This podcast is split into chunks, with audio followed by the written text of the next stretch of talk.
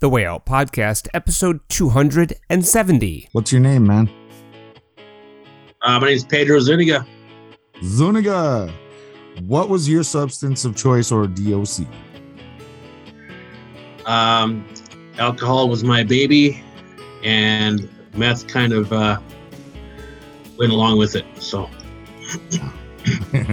it's like peanut butter and jelly. No, I'm just kidding. yeah. What is your uh, clean date? Um, March 17. Wait, March 19th. Sorry, 2017. March 19th, 2017. So I take it you're not the type of guy that really thinks too much about the date or does the counting thing. Yeah. And, uh, you know, I've had people respond to that question by explaining why they disagree with that stuff, you know, keeping a clean date. And that's cool too. But it's just something that I think a lot of people identify with and like to keep score kind of deal, at least for the first few years, right? Because we're like, what the hell? This is crazy. I'm clean. you know? Well, yeah, but yeah, for, for me, that is the actual day, though, when this when this uh, journey began. So, um, you know, when people ask me what it is, I tell them, but I don't, you know, Yeah. You're not like fixated. it's not a contest. I have today, you know. Amen. So- Amen. What is your primary recovery program or pathway? Primary recovery uh, pathway. Yeah. Um, I go to a lot of meetings, and I have a sponsor, but I I have had three, and I still talk to all three. So, So you're a 12 step guy. oh, for sure, yeah. All right. And then how do you serve the recovery community? Um, well, I serve as much as I can. I volunteer as much as I can whenever there's a barbecue or uh, a picnic or whatnot. Um, I always lend a hand. At the end, there I'm helping picking up tables and you know washing dishes. That's that's what I do. I mean, I, I'm I always have to be involved. I have to. Absolutely, man. Service is the crux of it, though. Um, and then what does recovery mean to you? Uh, recovery for me is new beginnings.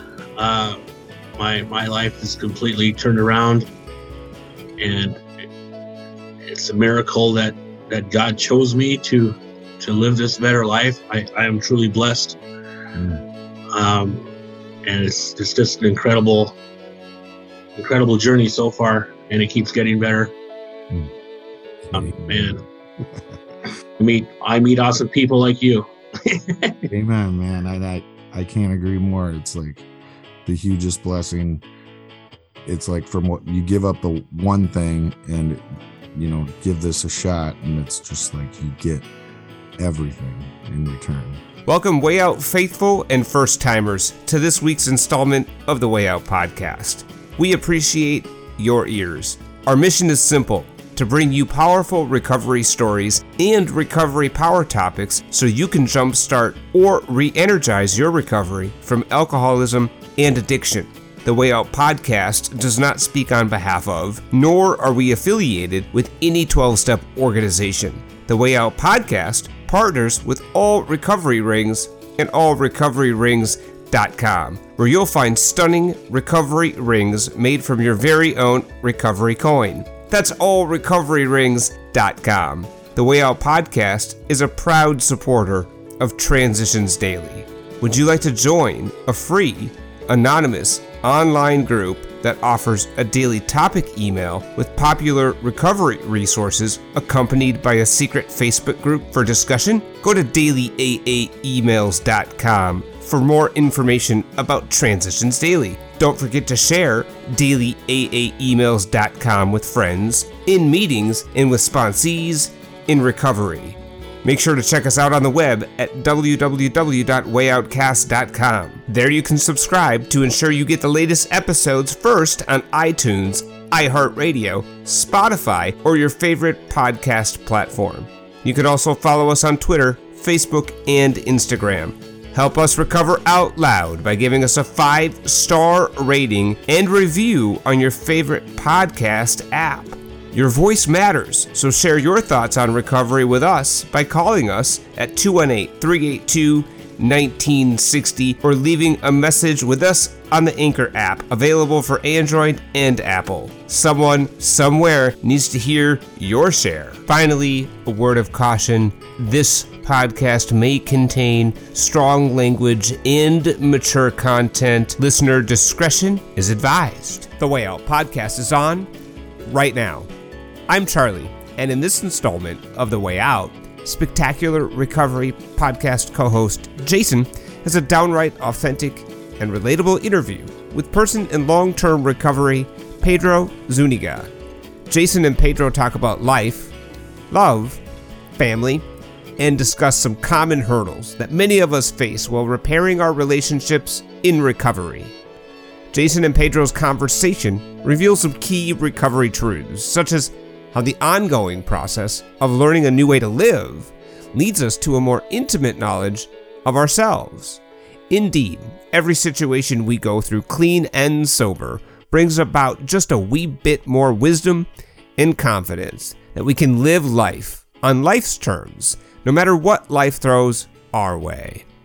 Pedro's story is incredibly instructive and very easy to relate to for any one of us, no matter where we're at in our own recovery journey. So listen up. Hey, everybody out there. It's your trusty co host, Jason, back again. I got with me a good friend from the rooms in my local area, Pedro Zuniga. How's it going, buddy? I'm doing great. How are you, bud? awesome. It's really a pleasure to have you on. And I'm looking forward to hearing because uh, I don't really think I've ever like seen you like tell your story or or sat down with you and really talked at great length about our stories before. So this will be a good experience for me to get to know you a little better as well.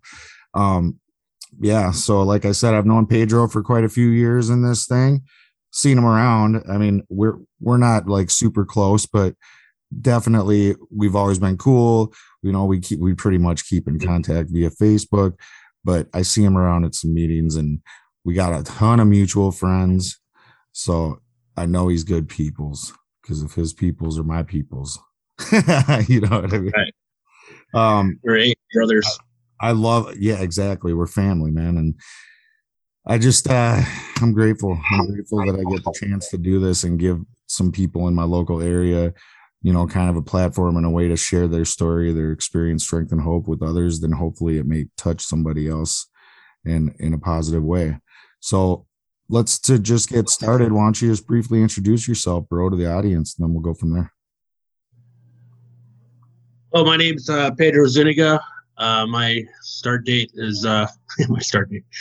My recovery date is uh, March March nineteenth, uh, twenty seventeen. So four and a half years of this. So, um, I uh, I serve a lot to the AA community. I uh, I volunteer as much as I can, and I, I run a couple meetings here and there. So I run the I, I run the actual meeting at New Brighton, Illinois on Saturday nights at 7 p.m. So Hell it's yeah. a big book big book meeting. If you guys want to, anybody wants to come down, it's open you're more than welcome to come. It's a great meeting. So nice. And then where are you are you from New Brighton then or what? Um originally um I was born in the state of Wyoming. I have to emphasize the state of Wyoming because everybody thinks, oh, you just moved over, you just live over there in Wyoming. No, yeah, it's not Wyoming. Wyoming, Minnesota. like, oh, big deal. Yeah, oh no, the state is. Hell yeah. So so I, I graduated in 1990 and then uh, my my older brother was wrestling here at the U of M and he kind of swooped me up on the on the way back from visiting home and I went with him and here I am. Hell yeah. Well, I'm glad he brought you here. yeah, thanks. Yeah, hell yeah. What uh we usually try to start from kind of just like with some background.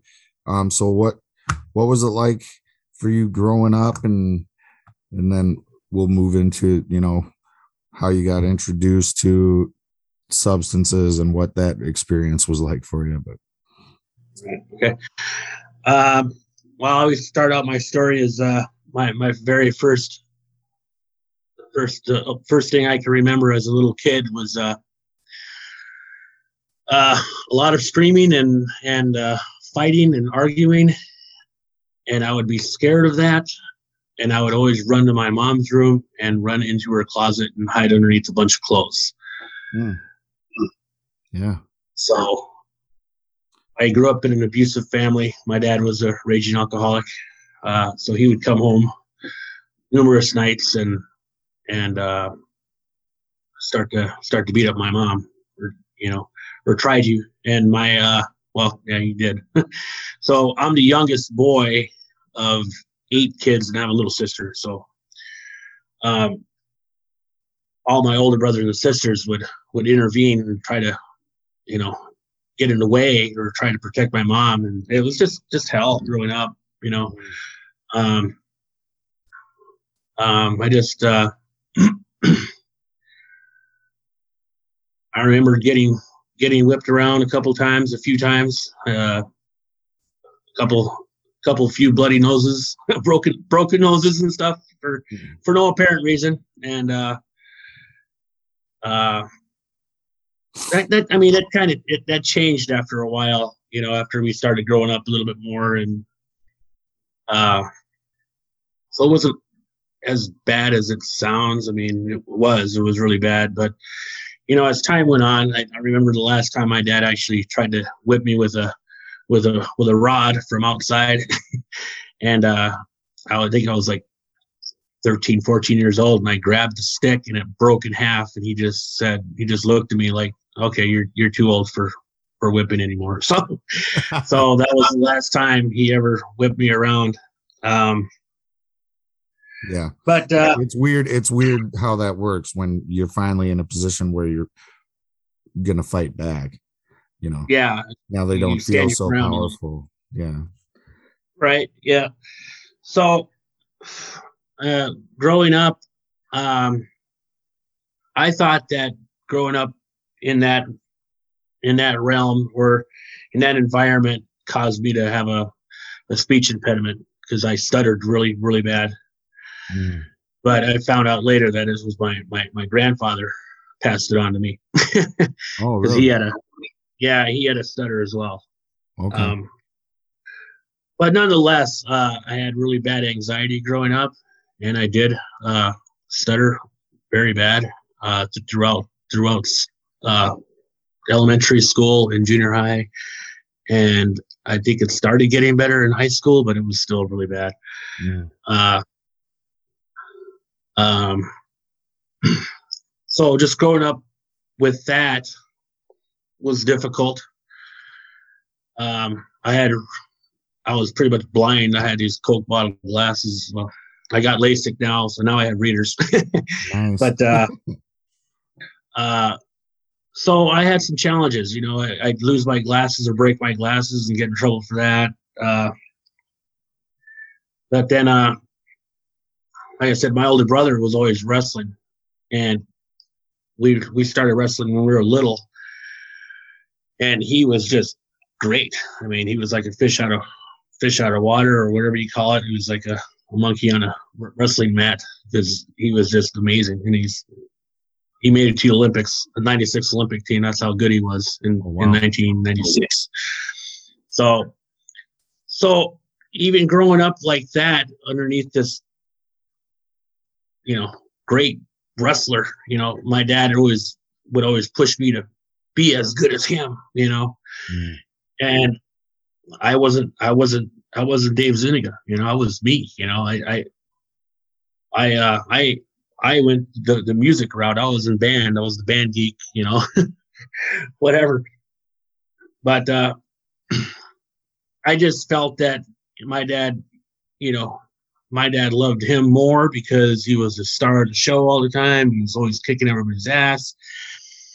Um, I wrestled too, and I, I I I won pretty much more than three quarters of my matches Right. but I never made I never took state. I never, you know, went to college and wrestled and none of that. But so just growing up, I just always felt, you know, not good enough. Yeah, And, like you're living in his shadow, something like that. Yeah, and I lived, yeah, and I, I lived in the shadow all the time. Um, you know, with the glasses, I wasn't handsome enough. You know, just all this crap going up upstairs and the anxiety. You know, so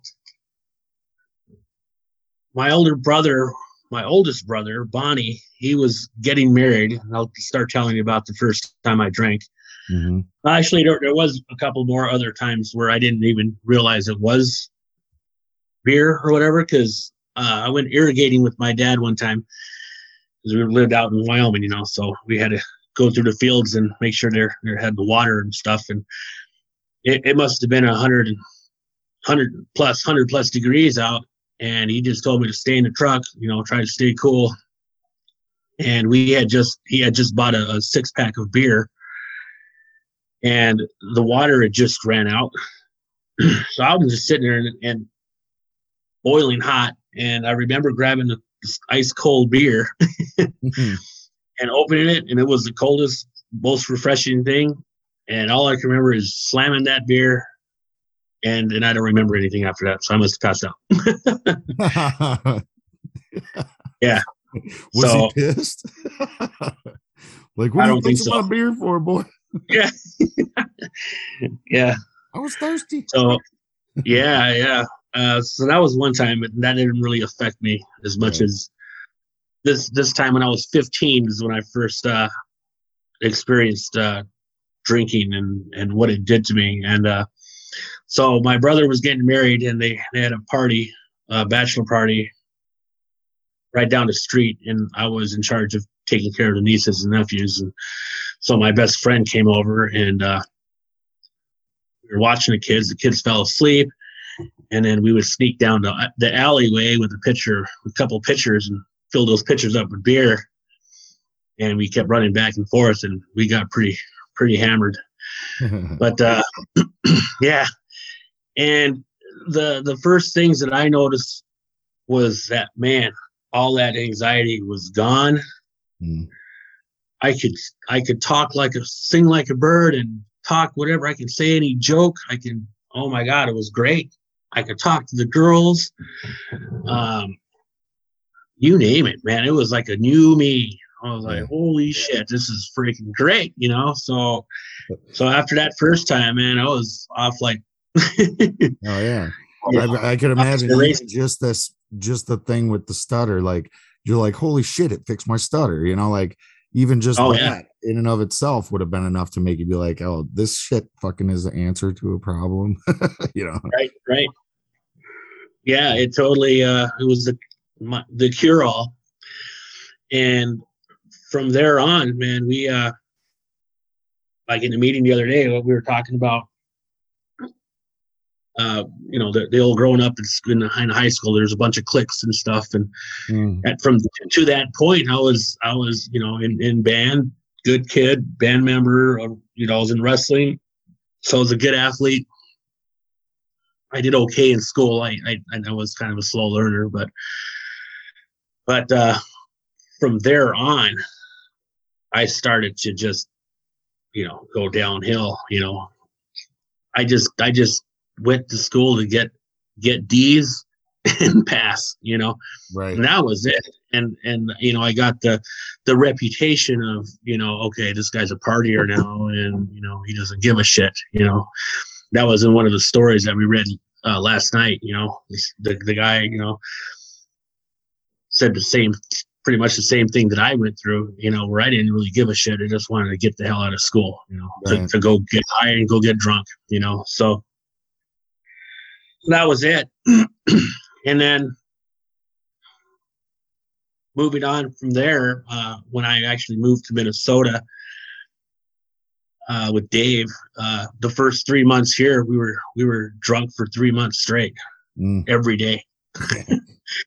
it, it was it was a contest, kind of like whoever woke up first would go to the fridge and open up a beer, and then get the other brother a beer. Well, you know, and we'd wake up with a beer. Yeah.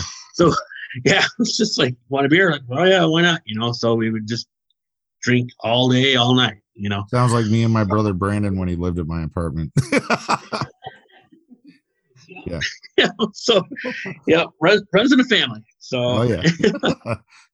so Hmm. uh so that happened and then you know from there on i just never i mean i was this 18 year old kid no parents to talk to because they're all back in wyoming and my dad really never sat down and talked to me about the future or you need to do this you need to do that you know you got to get a good education. Like, he never said anything like that you know? He, Right. he never even played catch with me you know? So um i was just this you know this this kid in the in the in the big big world of minnesota you know big town. And you know eventually i got a job and it was it was uh it was ma- making pizzas downtown in minneapolis. And just from there on I, I from there i went to the mall of america and opened up another pizza place. I didn't open it but i was just one of the cooks there. But, and uh, that went on to working back downtown at Pizza Luce to about 1995, and then that's when I got into construction. Mm. But uh, I said just the whole the whole time, I never pushed myself to get a better job, where to, to stop and and pick up a pick up a book to to teach me how to get Right. this better job. That that was that, I was just living day to day, and life life was, you know, drinking, partying, having fun, working, getting your paycheck, blowing it. having a rope over your head, putting a, you know, making sure rent was paid, and that was it. Mm. You know. So, so eventually, I uh, working at the mall, I I met my first girlfriend, and in 1995, I had my first kid with her, and we moved to St. Cloud. And same old thing, you know, I I, I went I moved to St. Cloud and got two jobs. I was working two jobs. And they were just labor positions, you know, there weren't any wasn't any manager type or nothing like that. It was just work your ass off, get paid like shit, you know. So Right. but that was good enough, you know, for me. So I thought, you know. So that didn't last very long. I lived there for a year and we broke up and then years go by. and then uh in 2000, 2000 I met my wife of 17 years. Well, actually, there was another girl in between there, but that was a girl from Canada. And don't, whatever you do, don't ever meet anybody in Winnipeg, Canada, okay. and bring her down here and marry her because they are nuts. okay. so, I'll write it down in my journal tonight. Just kidding, Sarah. yeah, Yeah. so that was that was that was that was one year out of my life. So that that time, um, where I actually had quit drinking for a year, Hmm. and then I at six months at six months I started smoking pot. That's all I did. But I thought I was this person that could change people and change how she was, and I was this miracle worker because I don't drink, you know, so I can, you know, I'm better than you. I can, you know, I could fix, you know, that, that was my my thinking. So that's why I I brought her to Minnesota, and I don't know, it just went downhill from there, and so that was another experience of mine. But right after that, I started drinking again and had the best time of my life. Right. Uh, but there again, it we partied for another three months, every every day, every night, and uh, I I, lo- I actually lost my job doing that in construction. Then I I kind of started my own my own company then, you know, but it didn't amount to much, and um, I just kept on getting low low paying carpenter jobs, you know. Mm. So Um, so now I'm with so now I'm with my uh my my third my third wife and last one. Um, the number one thing for us is that is that uh, we took care of our kids, and we were we were great. Um, uh, we actually moved from Coon Rapids because because the, the the meth was starting to get a lot. I mean, people it was starting to get crazy. So I'm like, and we had our we had our first kid there, and I'm like, no, there's no way I'm gonna raise my kid in this environment. So we actually moved to Mounds View, and from there, uh, you know, we lived in Mounds View, and you know, we would drink every weekend. Sometimes, you know, every other day I'd have a beer or two, but weekends we'd party it up. Um, so we did that for like ten years, and it was great. It was pretty pretty much normal normal living, you know. Um, and then uh, that tenth year, ten or eleven year, my two neighbors that are two friends that lived in Coon Rapids, they moved a mile away from us, like pretty much down the street. Right. And that's where it all started again. Yeah. we went over to their, their house and we hung out. And then at the end, we were like, well, we got to go. Like, hey, well, we're going to go downstairs and smoke some stuff up. You want to, you want to come down? All right, my cat. That's all good. um, she was scratching on my TV. I'm like, what the hell? You know, so first time she's ever done that. Well, it's because Um, you're busy. It's like a kid, you know. They never want nothing to do with you until you're on the phone or you're in the middle of something like that, and then they want to start fucking with you. And she always messes with me. So here we are, about ready to leave.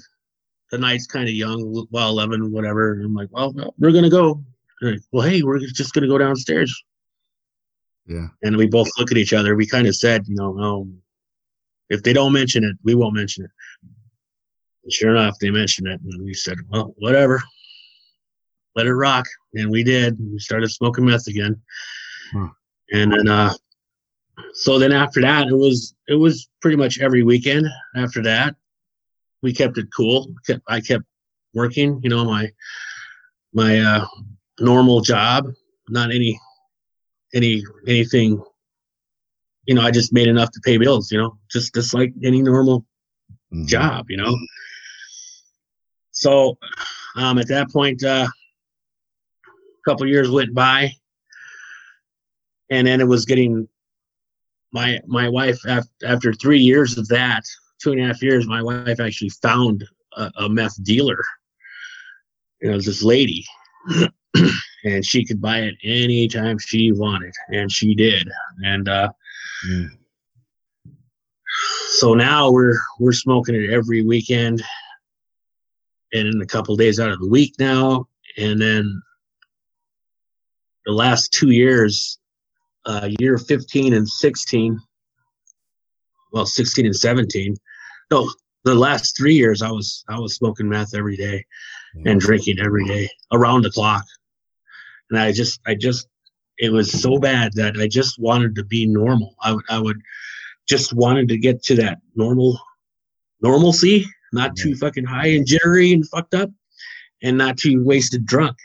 And so I would do those for you know throughout the day, just trying to manage it enough to keep working and stuff. And God, it it works good for a while, but it doesn't work forever. You know what I mean? Like when I when I was right. using it was the same thing. Like I sold shit myself though, so I, I would have like I'd have the dope, but then I'd also have like you know Xanax and Seroquels and Klonopins and shit like that that could knock me on my ass. That was for if I wanted to sleep.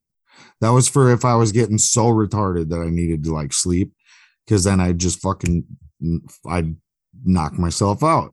And then yeah, like to for the like leveling it out shit, it was like weed, uh, you know, drinking beers, like like you said, you know, just trying to like maintain at a specific type of level and not be too gacked and not be too like stupid or sleepy or whatever. And man, that shit, it might work for a while, but it just completely the rails, it goes right off the rails. You can't control that shit forever. and, and it didn't. Uh, I, I was started to lose control of my mind. Mm-hmm. I started losing. I I didn't know who the hell I was anymore.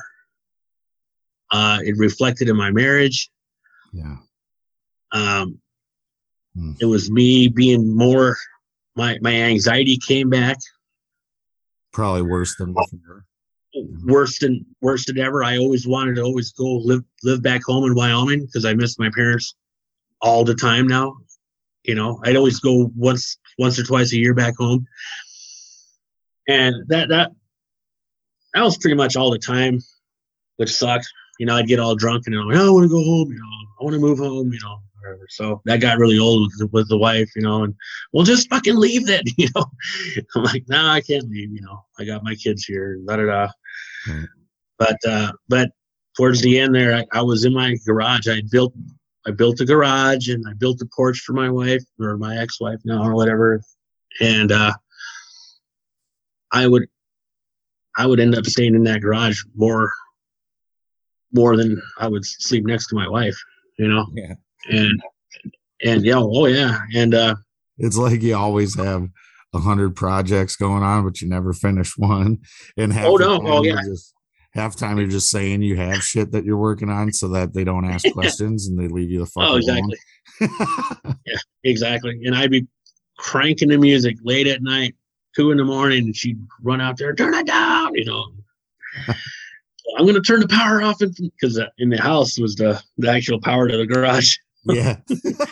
There was a couple of times she actually turned the power off. I'm like, oh, come on! So I, I'd have to go in and be done for the night.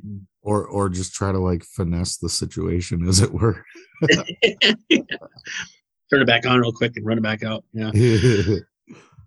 yeah so yeah that's where that last year of our marriage though she had started seeing somebody else Mhm. and now when i when i think about it i'm like i i created a monster in her you know and uh you know i heard right when i first when i first started or stopped drinking was was when at work I started asking people around, asking around people at work. I'm like, dude, I need to quit. I don't know how. And and our boss, the CEO of the company, had 10 years of sobriety at the time. Oh wow. And they're like going, You need to go talk to Dan. He's our boss, Dan. And I and so they they told they told him about me and he gave me a call and like two hours before the end of the day and says, Get your ass into the office right now. And I'm like, Okay. And uh yeah, that was that was awesome. I mean, well, it was just amazing how that happened because Right. I I had I had a six pack of beer waiting for the drive home. 'Cause that's what I that's what I would do. I'd always drink beer on the way home. And as soon as I sat down and talked with him, he was just, you know, whose fault do you think this is? And this and that, and da da da. And of course, it's the wife's fault and this, and that, and the job and blah, blah, blah. He's like, no, it's you. Right. You're the one that caused all this. And at the time, I didn't believe it, you know. I'm like, well, she's got something to do with it too. I'm like, well, no. He's like, no, all you, man. And we talked for two hours, man, and he got me down to tears that first day. And and uh, is it was what I needed. You know, I needed that that that man of uh, authority to actually sit me down and tell me to fucking you need to knock it off and start living a better life because nobody had ever fucking told me. Yeah. You know, my dad he was a, a uh, the voice of authority of me growing up, but till till then, until my boss actually sat down and said, "You need to clean your clean your act up and stop drinking right now." He says, "Not on the way home, not later tonight, not tomorrow, not the next fucking day, right fucking now. You need to quit right now." and man, whew. um, yeah, I did. That's awesome. And uh, I mean, that lasted for for three three days, and I broke down again. But man, I that was the first time in in in years that I didn't drink on the way home, and those beers sat sat in my truck the whole time, and I never drank them. Mm. And then uh, three days go by, and something else happened, and I got wasted drunk again, and then um, it was actually my my uh, my daughter's birthday, which was March 16th, but the weekend was before that, and they uh, they had gone to Mystic Lake to go to the arcades and stuff, and she said I couldn't come. They, they had a, a part, uh, they had a, a room, swimming pool party, arcade. I couldn't go because we were you were just going to bring the party down, blah blah blah. Mm. Point, whatever. So I was pretty pissed. So I got, uh, I went and got a case, a case of beer, this big tall case of beer, and I had a half of an edible left, and I ate that half half of an edible, which I wasn't supposed to. it was super strong, so I was tripping on this edible, and I pretty much drank 18 of those 24 talls, and I drank all night till around 6:30 in the morning. Mm. And I was calling people, and I called my buddy, um, called my buddy up, and he uh, he came and picked me up, and I go, dude, you got to get me out of here because my my kids are coming. I told him I wasn't going to be drinking anymore, and uh, and they actually I and I kept on saying, no, no, I'm not. I don't want to go. He's like, you need to come with me right now. just let me have one more beer. And I slam one more beer, and he goes, that's it. And all of a sudden, here they come pulling in. I'm like, holy shit! And I bailed, and I ran, and jumped into his truck, and and uh, it's like yeah. you're like 15 all over again. You know, doing some. Oh yeah. Trying to fucking avoid people and run away and shit. yeah, yeah. Well, no, I wasn't drinking. Yeah, right. Yeah, you know? right. So yeah, so he drove me straight to uh, uh, Mercy Hospital in in uh, Fridley there, and that's where I detoxed for a couple days. And when they released me, I walked across the street to uh, the Lyric Building. That was the treatment place, and and they told me, well, they gave me an interview, did did my uh, my my deep uh, your assessment, whatever that. Yeah, my drug assessment, whatever, and I told him the truth, exactly what was going on. I told him everything, how much, and how much of this, how much of that. I told him everything, and they're like, going, okay, well, what do you want to do? I go, I want to get rid of this. I want to, I want to nip this in the ass. I want to, I want to, I want to win my wife back you know, because she's already want, wants a divorce and everything. And so I want to be done with this. I want to know who I am now because I don't know who I am anymore. And I want to, I want this to end, you know. And they go, well, we got uh, this 30 day, three months, seven months, whatever. There was an eight month one. And I'm like, give me the longest one you have. and they, they both look at each other, the receptionist and the and the the counselor they're like wow. I'm like all right well give him the give him the longest one. And i'm like yeah I, i'm not i'm not playing anymore. And that was the start of it man and that's, that's a, where i started that's a surrender moment right there. When you're like yeah. that's like when i was in river place that last time and i uh i was totally planning that like i knew that i needed to be there for like the extended care and everything but i applied myself, you know, hardcore. And then they were like, when it was like coming up a few days before the end of that 28 day first, the IOP part, she had my uh assessment, you know, or whatever. And she was like, she had it marked on there that she was going to have me do the outpatient, you know, three nights a week or whatever. And I was like, oh, can we change that? I was like, she's like, what? And I was like, yeah, can I want to go to extended care. And she was like, seriously? Because she's like, you're yeah. doing a lot better than a lot of the people in here right now. I think that you would be fine. And I'm like, no, I want to go to extended care. Now, don't get Yeah, me wrong, dude. A month after that, I hit the wall and I was like, fucking for a couple days, I had kind of like a pissy attitude. And I'm like, what did I do? You know, like I'm fucking, I was kind of sick of being there for a couple days. Thankfully, that passed and I made the most of the rest of the time. But I was like, I kind of hit the wall for a couple days where I was like, fuck, why am I still here? Yeah. Yeah. So yeah, that's where it started. And uh, before treatment started, I actually went. You know, we, we of course me and the wife are still fighting and stuff, and or just not even talking. You know, at this point. um, I actually went into BW three. And I ordered my wings like normal, and I ordered my big old tall Bud Light. And I finished my wings, and I, man, I, I I took like two drinks of that Bud Light, and I just said, "What the fuck am I doing?" And that was the last drink I ever fucking took. That's amazing. That's amazing. I- seriously, I took two drinks, and I'm like, "What am I doing?" And I just stopped, and that was the last time. So something, I believe that was something stuck in here. What there's this saying, and I've shared it many times on the show. So sorry if I'm redundant to anybody that listens a lot, but for the sake of conversation, it's this saying is there's nothing worse than a head full of AA and a belly full of booze. Right. yeah, yeah. It And ruins your ruins your high. Yeah, I had a similar experience that last time that I used. And then I, it was my birthday, the morning of my birthday, and I was planning on getting fucked up that night, but I couldn't stop. I was like, because I had some that night before, smoked a little bud and drank, I don't know, maybe a six pack. So I wasn't like really super hungover, but I remember sitting there that next morning, dude, on my birthday morning and just feeling like a pile of shit.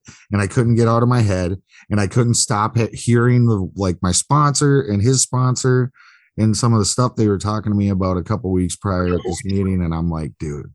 So I just called my sponsor and told him what I did. Eh, I explained my position and why, and that I was kind of secretly angry. And he was like, super cool about it. And then I was like, no more beers, bro. And he's like, really? No more beers? I was like, no more beers, bro. And then fucking that was it. Like you said, I just it was the mo- it was the worst feeling though until I did something about it, right? Till I made a choice, you know, and and then it was like really freeing and it felt good. I was later on my feet, but it was like sitting in that negative feeling. Like if you would have just been like, what am I doing? But kept drinking the beer, you know, that would have sucked. Yeah. So, and then uh, from there, from there on, it just, I went to treatment and did my treatment, and then I did a year of aftercare after that, and, and I kept myself busy. Um, so it was uh, Monday, Tuesday, Thursday, Friday, from six to nine every every day, and so Saturday and Sunday, I was at New Brighton, Alano, and then on Wednesdays, and I kept Every doing that. recovery every day. Yeah, and I was I just and I just kept learning and learning, and everybody would tell me, like going, well, in treatment, they said if you can put, you know, half the time, half as much time as you do in your alcohol and your drugging into your sobriety, you're gonna be okay. And I'm like, I'm gonna give it hundred percent. Hell yeah. and and and I've been doing it ever since. I, I can't I can't go back to sitting around doing nothing because my mind will take me right back to where I was before, and I will start drinking again, and I don't want to ever again. So no shit, right? It's like, no, thank you. It's funny though, because the further in I get, that's more like just automatic, right? Like I'm like, ugh, like like the other night, I get home, and uh, you know, I live at my sponsor's place, so him and his wife live here, and uh, so when I get home the other day, like there's a couple guys here. It's like one of her sons and his buddy, right? Well, I didn't even know his buddy was here and then all of a sudden he comes up on the deck and he comes in the house and this dude is fucking plastered. And it's like five o'clock. Like he was plastered. And i'm like damn what's up with that shit? But i didn't say nothing to him. I was just like hey what's up man? You know and dude it was like wow. And then i think that she felt bad um because you know she knows me and me and him are in recovery me and mike are in recovery and shit. So she i think tries to even though she drinks herself i think she gets protective about that kind of stuff like or worries that it's to be like something that's to be uncomfortable. I, I it, it was fine. I'm i'm like whatever dude. But it was kind of weird like you know how drunk people can be so annoying. So i'm like wow yeah, pretty early but yeah i didn't give the guy no shit and and i just went downstairs and shit after we exchanged some pleasantries but i was thinking like god damn. I don't even know where the fuck i was going with that story but hey. Right.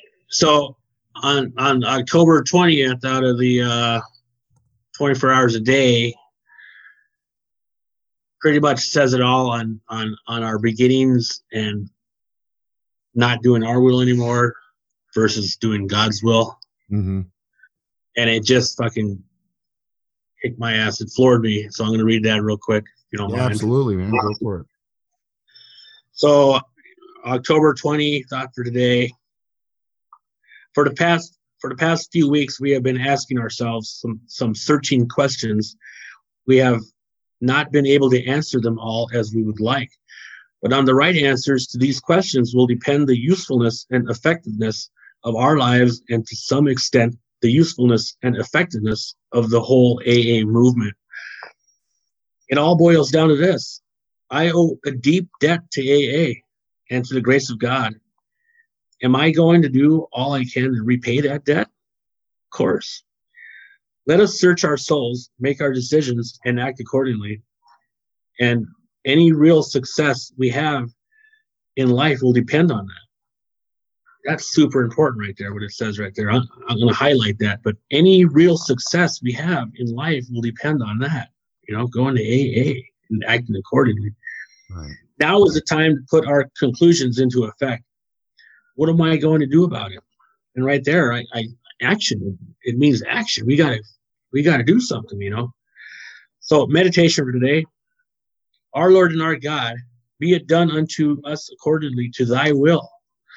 Simple, simple acceptance of God's will in whatever happens is the key to abundant living. Mm.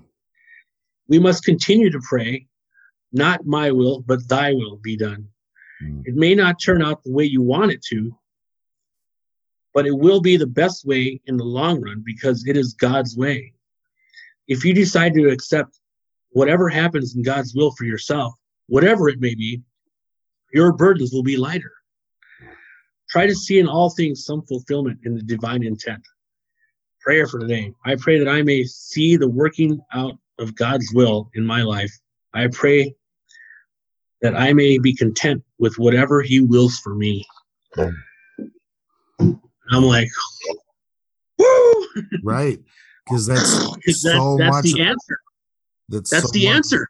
the open mindedness to the things that life's going to throw at you and to not no longer respond to things you don't agree with with anger and and damning god because he's allowing this to happen to you or to somebody else or whatever you know just having that blind faith that he's going to work everything out for your good you know is so because then we're not it's all like we don't have to control manipulate you know any of this shit.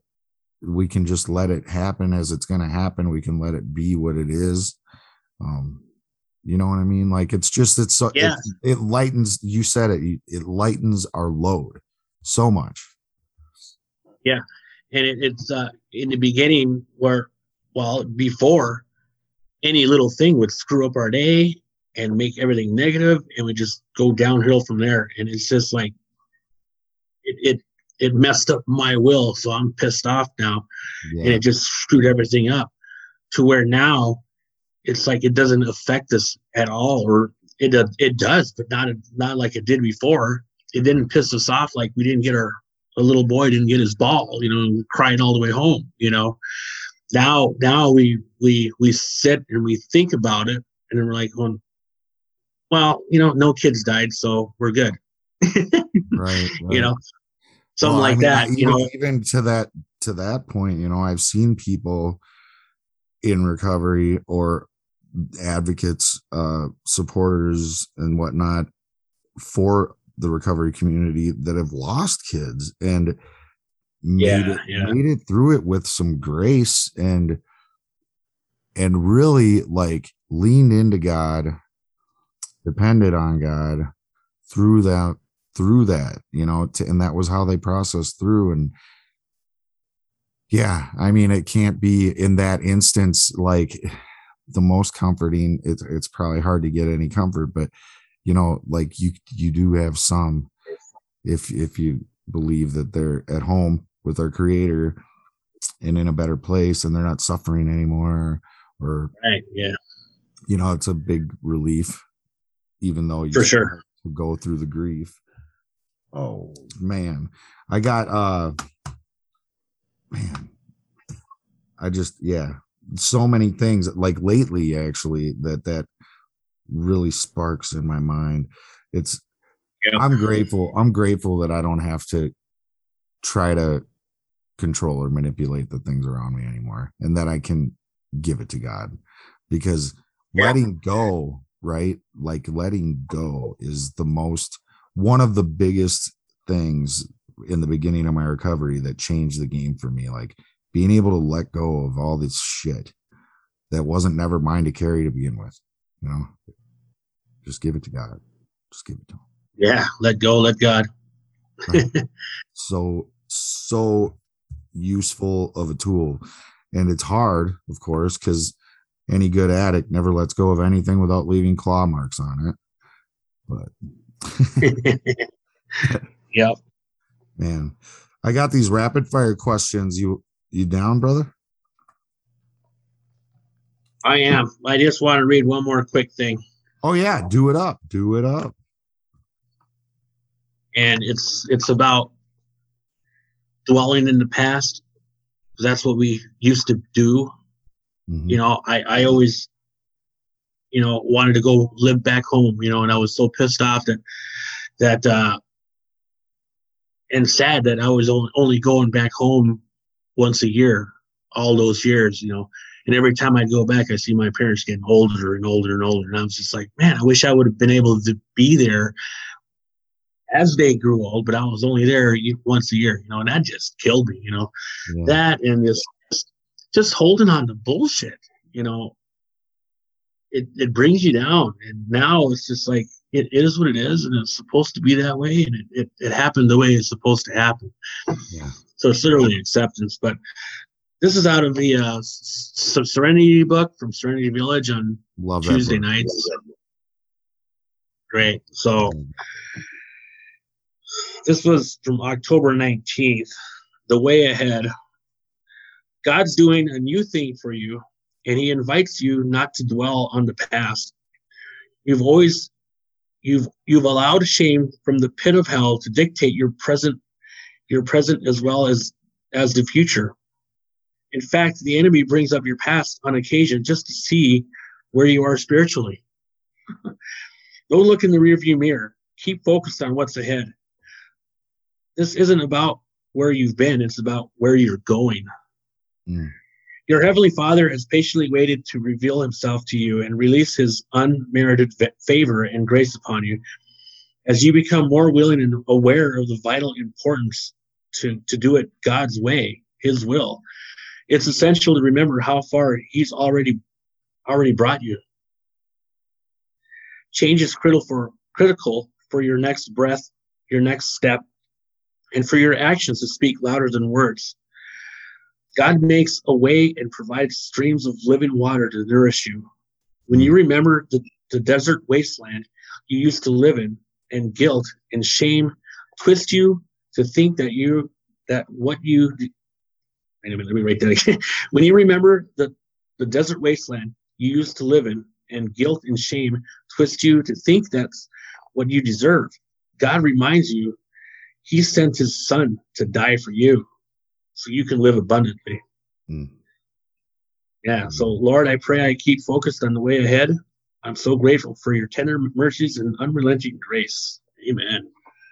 And, and that's just that again, that says it all again in my recovery. Right. I I am so blessed that he chose me. He chose me to, to live this better life. He chose you to live this better life. And we have to take it and and and just believe in him that he's leading you leading us in the right way in the right direction right you know and mm-hmm. and uh, the, all the all the crappy sh- shitty things that happen it was meant to be that way to, to mold you to make you a better person you know it yeah. built character so it does it it's all for the, our our own benefit and our good and making us who he wants us to be i the last interview i did this guy he said uh, you know that he's gotten where he is by just being faithful to each thing that God puts in front of him.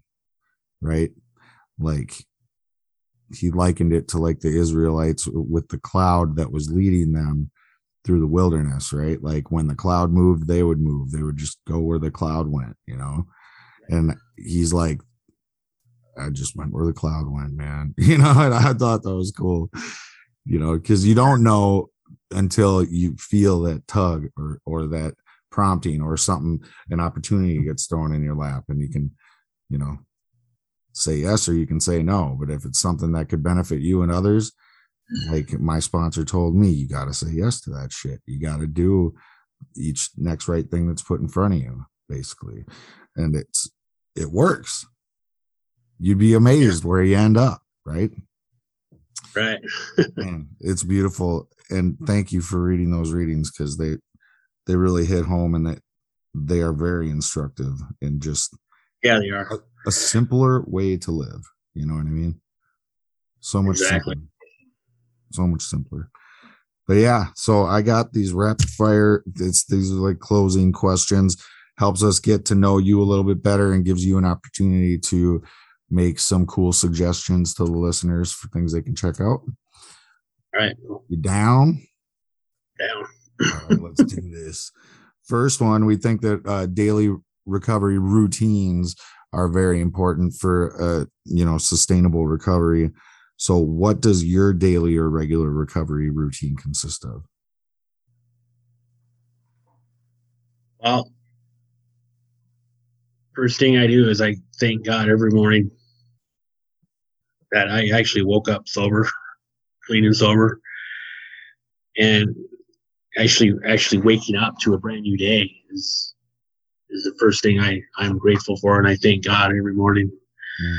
Um, because you never know. I mean, I, I have I have sleep apnea sometimes, not really bad, knock on wood, but but but uh, sometimes I, I wake up per- periodically throughout the night, and you know, one of these times I might not wake up, you know, knock on wood, but but you never know. And I just thank God that I'm I'm I'm sober and I get to wake up sober, and then throughout the day I just I I, I walk with the grace of God, man. And uh, once I heard that, if you try to walk in the, the grace of God, you know how He would like you to walk, and just be positive and helpful, and just, God, your day goes so much better. And it's just like, you know, somebody cuts you off, you're just like, whatever. maybe he needed to get there, you know, faster than you had, or whatever, you know, like mm. it just makes your day go a lot quicker and, and a lot better. And, and, uh, um, I always try to reach out on any, any platform, Facebook, whatever it is.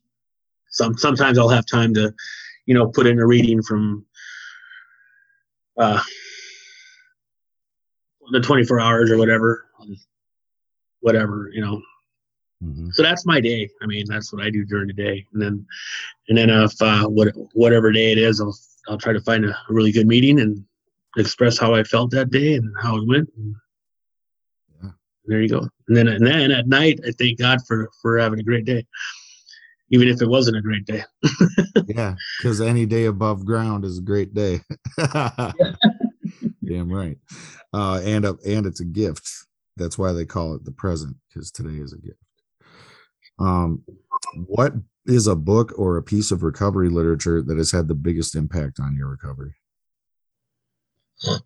Uh, obviously, number one, the big book,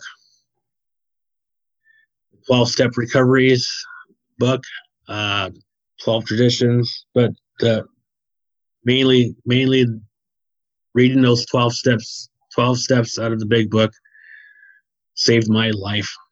Mm-hmm. It changed the way I, I think. It changed the way I I uh, perceive things now. It let me let go of all the wicked crap bullshit that was in the back of my head mm-hmm. or haunting me every fucking day. I was able to write it down and let it go and pull it up on a piece of paper and throw it away. Right. When you it taught me how to. sorry, go ahead. It just it taught me how to. Throughout the readings, it taught me it taught me that uh, I don't have to be in charge all the time. And if it doesn't go my way, I don't have to be all pissed off yeah. that I didn't get my way, you know? Mm-hmm. And, and it taught me how to get a sponsor and, you know, just the 12 steps. Just, and I, I don't even, I, I don't think 12 steps is just for people in, in, in recovery or AA or whatever. I think the 12 steps could work with anybody. Because mm-hmm. there's people out there that are struggling or not struggling with drugs and alcohol, but they're still struggling with things in their past and just being being a good person in general. You know, right. reading the reading the 12 steps actually molds you into this better person. And if you keep doing these steps and and uh and doing what it says in a daily basis, man, your life gets better. You get better first, and then everything around you gets better. Yeah. Which people come up and tell you too. They're like going, "Dude, you're like fucking glowing. What the hell's going on?" Like yeah. you walk, you're you're not pissed off anymore. What's going on? You know, I don't know. Just made a change in my life. You know. Yeah, it's beautiful, dude. And like like with that previous question and you were talking about just walking in the grace of god and being um that that it gives you like gratitude and stuff. It's like you know similarly like for me it was that way where i just noticed and it's always these little things right? Like when when some shit goes down at work and i'm not or somebody disrespects me or whatever and my response blows my own mind. It's like the training from doing these steps and living this new lifestyle kicks in in moments like that. And I'll just kind of be beside myself watching myself respond in a totally different way than the old me would have. And I'll be cognizant of that fact and I'll be like wow like where did that come from? And I'm like this oh, shit, those those are the moments that just make me even more grateful. But yeah it's like I don't have those moments hardly at all, though, anyway, because it's like I just, to your point, you know, I perceive things so much differently that it's like I'm just pretty much like feeling good, enjoy, and I'm trying to do everything as best I can do it. And I want to see everybody win, and and I'm trying to lift people around me up. And instead of, yeah, keeping score on people's bullshit and holding grudges yeah. and all that stuff is like just not the way that I think anymore or whatever. And it, I just don't, not worth it. Yeah, don't get offended as easy anymore.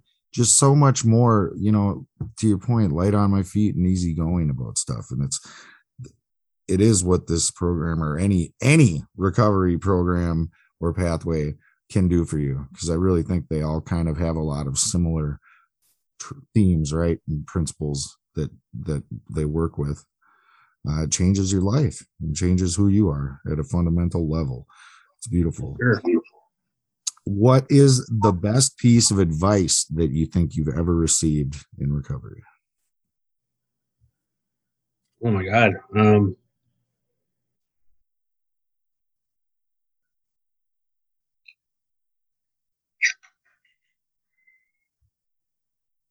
mm.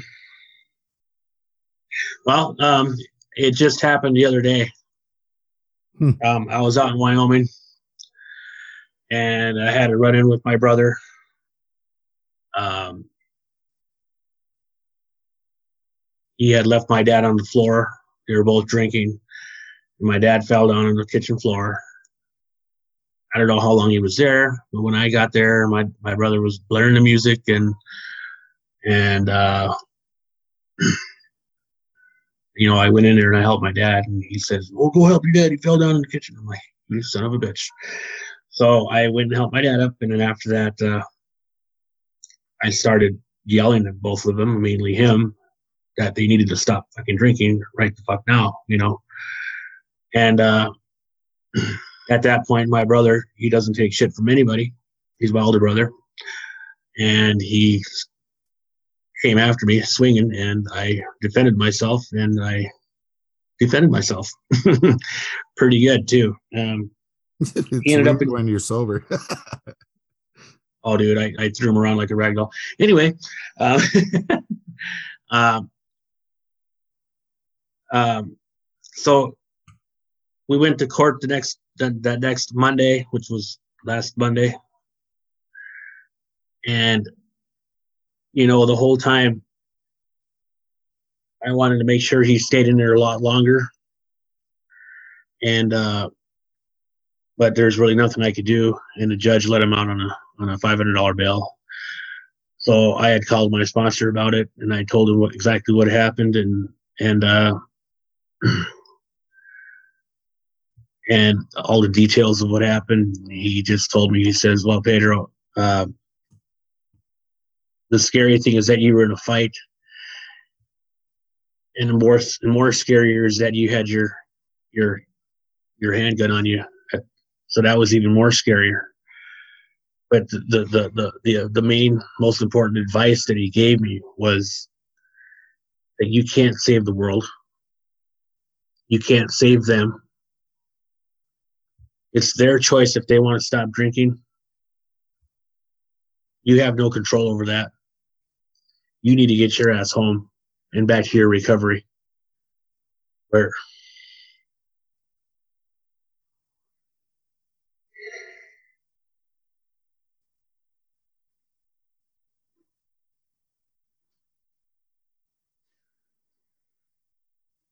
You know, he just he said, you need to get your ass back home where people actually love you. Your your kids need you. And uh, if there is any so if there is any any competition on whoever was going to win the competition there, if you stay there, Pedro, you're both going to lose. You're going to end up shooting your brother and and it's going to haunt you for the rest of your fucking life and you're going to end up drinking again and nobody wins and your dad's going to end up hating you for shooting his son so all that just i was just like fuck you know and it was it was the light at the end of the tunnel though what he had told me he says just come home just come home where where your life is more important, where you can actually change your life for the better and not for anybody else. Yeah. Get your ass home. And that's what I did. I, I packed up right right then and there. I went back home. you got caught Well- in one of those situations where it's impossible to be objective when it's people that you love so much and you want people to want what you have right and when you see them in that state it's it can be infuriating and you see sounds like you know you just got caught up in that in that kind of situation where it was like it made you see red it made you go off and you were just so fucking disappointed right? And then unfortunately you know it, it escalated but you know to his point it it's good because it could have been much worse. And he he just has a great point because i think we all in recovery at some point have to contend with this situation where we want to fucking change somebody else's behavior. We want to save them, right? Yeah. And you can't. And that's the bitch of it. And I think that's also why so many AA people or 12 step people in general end up at some point in their recovery getting told that they need to go to like Al Anon, you know? Because that shit is what that's about, you know, like learning how to t- care for yourself and to, and to like love them well and not own their shit and not enable them and not, you know, co-sign it, but at the same time, like let them let their path be their path, you know. That's tough. Shit. Yeah. Yeah. So, but yeah, I mean, being that I get, I came back, it just ensures that one of us is, is, is the winner. You know, you're winning because you got this recovery.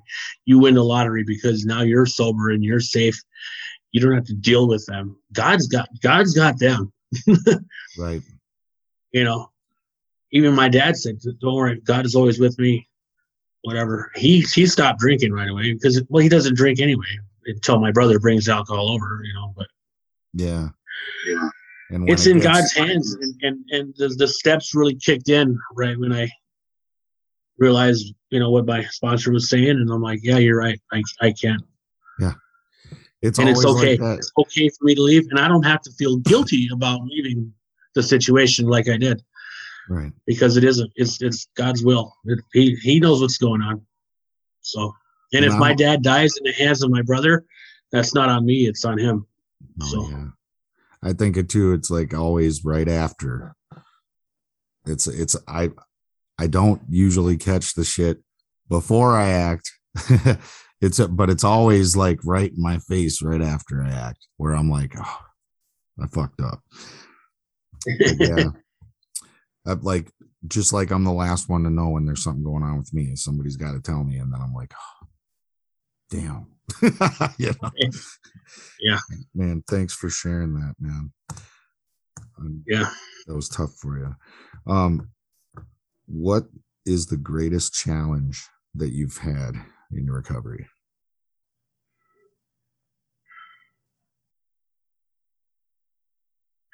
Well, the greatest challenge I had was early in recovery.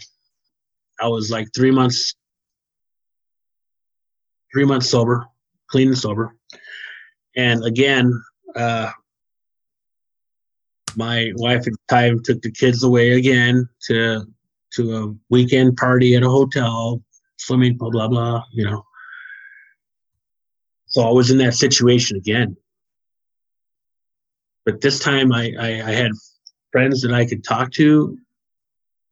I met somebody on Sober and Serious I had been talking to, never ever met her. Her name's actually Jillian. I'm pretty sure you guys, you know Jillian O'Keefe. I think it's O'Keefe. Mm-hmm. Anyway, I was sitting, I, I had a bonfire and I was so upset that I couldn't go because my wife was thinking I was going to be this asshole and ruin the whole thing again. I'm like, at a bonfire, sulking in why I couldn't go, pissed off at the world, felt like shit. Why wasn't I invited? You know, just the whole everything. And I'm at the bonfire and I'm looking at the garage I just built, I had built. Got a brand new fridge in there. It's got tons of beer. And if I really wanted to, I probably could find a bag of a bag of meth that I fucking hid in there at one point or another, and and a pipe and everything. It was all just sitting there. I could easily walk back into there and just start over. Mm-hmm. Or I wrote everything. I wrote a long, long message on how I felt on my phone. And it was like a two pager. you know. Mm-hmm. And I sent it to to Jillian, and I, I went right when I sent it. It was like everything, this big weight lifted off of me. It was absolutely a miracle. It was. I couldn't explain it. Just, it was amazing. Yeah. I'm like, how the hell that I feel great now. and I didn't have that. I didn't have to go drink. And as soon as I sent that, I didn't I didn't know why at the time, but I said it at a meeting the next day. It was the Monday night meeting or whatever at at Fridley, and I said I said my whole story again. And some lady comes up to me afterwards and she says, "Do you know why that happened? Why why all that weight was lifted off your off you and all that?" And I'm like, "No, why did that happen?" He's, she says, "Because as soon as you sent that, you weren't alone anymore." Amen. It's so true, dude. We can't do this by ourselves. And pain shared is pain lessened. You know, it's it, it's in the Bible too, you know, that we will share each other's load, right? And that's what this that's really one of the most magical ingredients of recovery in itself is just this community that we get to be a part of and that we can fucking all lift each other up. Sometimes I need you to carry me, sometimes I'm gonna have to carry your ass, but we can get each other through every single thing. And it don't matter Oh, what yeah, life's gonna throw at us, you know. I love that shit. All right, now we'll bring it up to some more positive. What is the greatest success that you think that you've experienced in your recovery? Oh man. Uh, my greatest success is getting getting to uh, having my kids respect me again, and they actually want to hang out with me, and they actually ask me life questions now, Mm, and it's just so amazing. that's the best. um, that is probably the best accomplishment that I mean I can I can mention a lot of other things. I have a I have a new company, my own company. It's a handyman service. Uh, I live in my one bedroom apartment. I don't know how it all happened.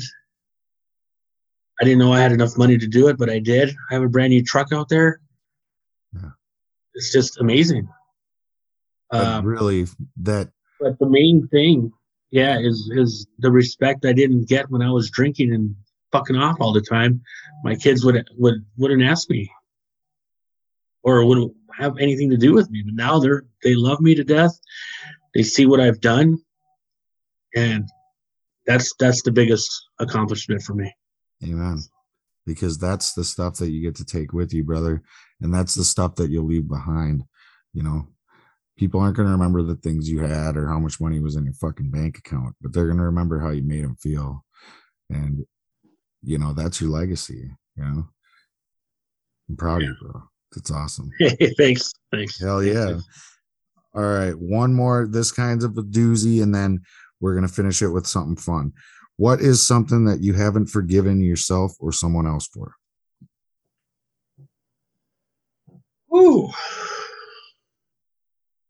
Um, well, my oldest son, he he still has a problem with drugs and alcohol, and I still haven't forgiven myself completely because I started him on his path to to doing drugs and alcohol when he was 15 because when when he turned 15 I was still in active addiction. And I'm like well I turned out okay. You know you can drink too. You know so we went to the party next door and we were we started drinking and got him real drunk and we got him real high and that was his first time and he it's pretty much the same thing. He you know he lit up like fire just like I did and now he's now he's hurting now. So Hmm. and he he I haven't talked to him for two years now so he doesn't like me anymore because of how the divorce went and I I was well whatever but yeah that's my that's what that's the main thing but You know, it's it's an instructive question because I think, you know, no matter how good somebody maybe looks on the surface, uh, from the outside looking in, uh, people put us on pedestals in this recovery. They'll think that, you know, they'll look up to us and, and, you know, like we're fucking Mr. Recovery, right? But, uh, no matter who it is, no matter how much good they do for the community, no matter how amazing their life appears to be, we all have those things, right? That we need to contend with still uh, or repeatedly. that will come come up and we have to continue to let them go give them to god and they're going to crop back up and I, you i think you said it in that or it was either in something you said or something you read earlier in the interview. You said that the de- like the devil will bring up your past just to see where you're at spiritually. I think it was out of that serenity book right? Yeah. that oh, shit Oh, yeah. this is that kind of shit. And you know i just i just want you to know dude that you can't take responsibility for his actions or his path. So he he'll come around you know if he's anything like sure. some, some of my family members thought i was a self-righteous piece of shit and all this and that when i got clean and they had no reason to think that you know it's just the weirdest thing that we get these ideas in our head we convince ourselves of a narrative that we made up and you know thank god you know for that breaking point when then they finally fucking start going off on you because that opens the door to a conversation and you can clear it up you know and that'll happen that'll happen for you and him Yeah. i I'm praying. I pray for- for him all the time, and yeah, hopefully he'll come around again. So Yeah, I'll pray for you too, bro. All right, last one. This one's kind of funner one. Uh, what is a song that to you symbolizes recovery?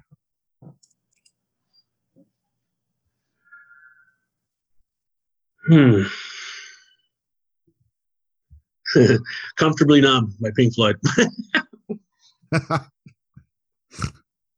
right on. I don't know. Uh, well, uh, seriously though, uh, I don't. I was gonna say, do you want to elaborate? Because I'm really curious where how because dude, it's art, right? And art's subjective. So you could you could actually spit some shit back to me that makes sense, but I'm Well- thinking like the opposite for that. The reason, the reason why I said comfortably numb is uh, there's actually this store at Maplewood Mall, and she sells uh, like massage oils and this and that. And on her shirt it says comfortably numb, and it's the store name.